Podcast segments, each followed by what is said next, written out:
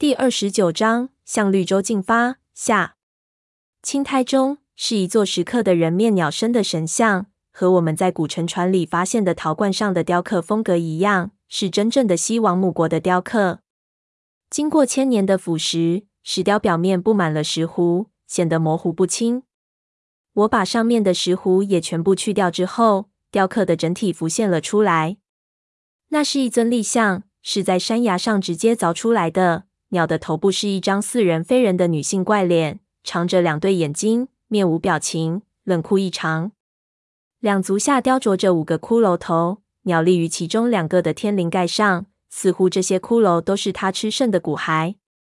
胖子在下面看着，就惊呼了一声：“天哪，小吴，这他娘的不就是……”我跳下来看到石雕的整体之后，也倒吸了一口冷气。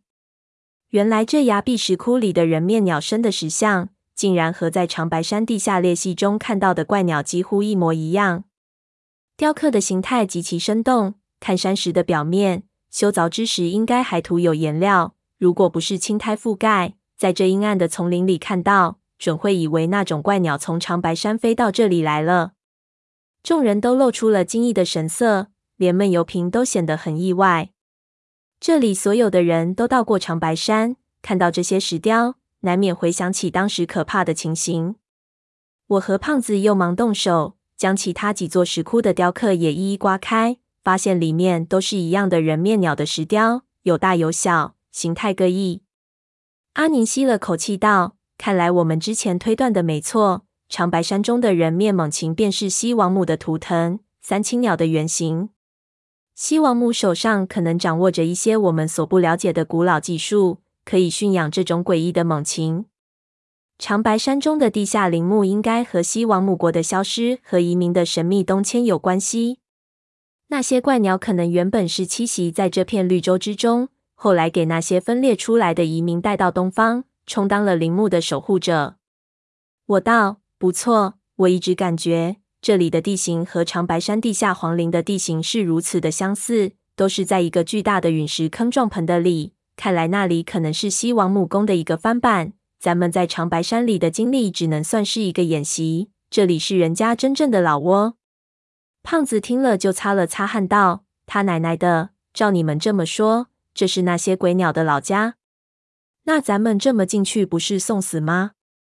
这还真不好说。我回头苦笑。阿宁道：“那倒不至于，事隔了这么多年了，这里的气候剧烈的变化，大片的草原浓缩成了这一片绿洲，食物太少，这种鸟在这里可能已经绝迹了。在长白山看到的那些，可能是硕果仅存的一些。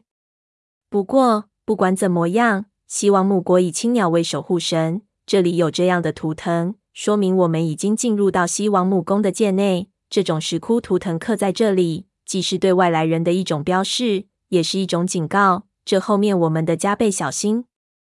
我们都点了点头。胖子道：“妈的，承你贵言，这些鬼鸟真的灭绝了才好，要不然连累到了我，摸金校尉就要灭绝了。”胖子的担忧也是我们的担忧。我们相顾一下，都没有话说，神情都很复杂。又耽搁了片刻，阿宁给这些石像拍了照片，四处看了一圈。除了石头，再无发现。闷油瓶就让我们出发。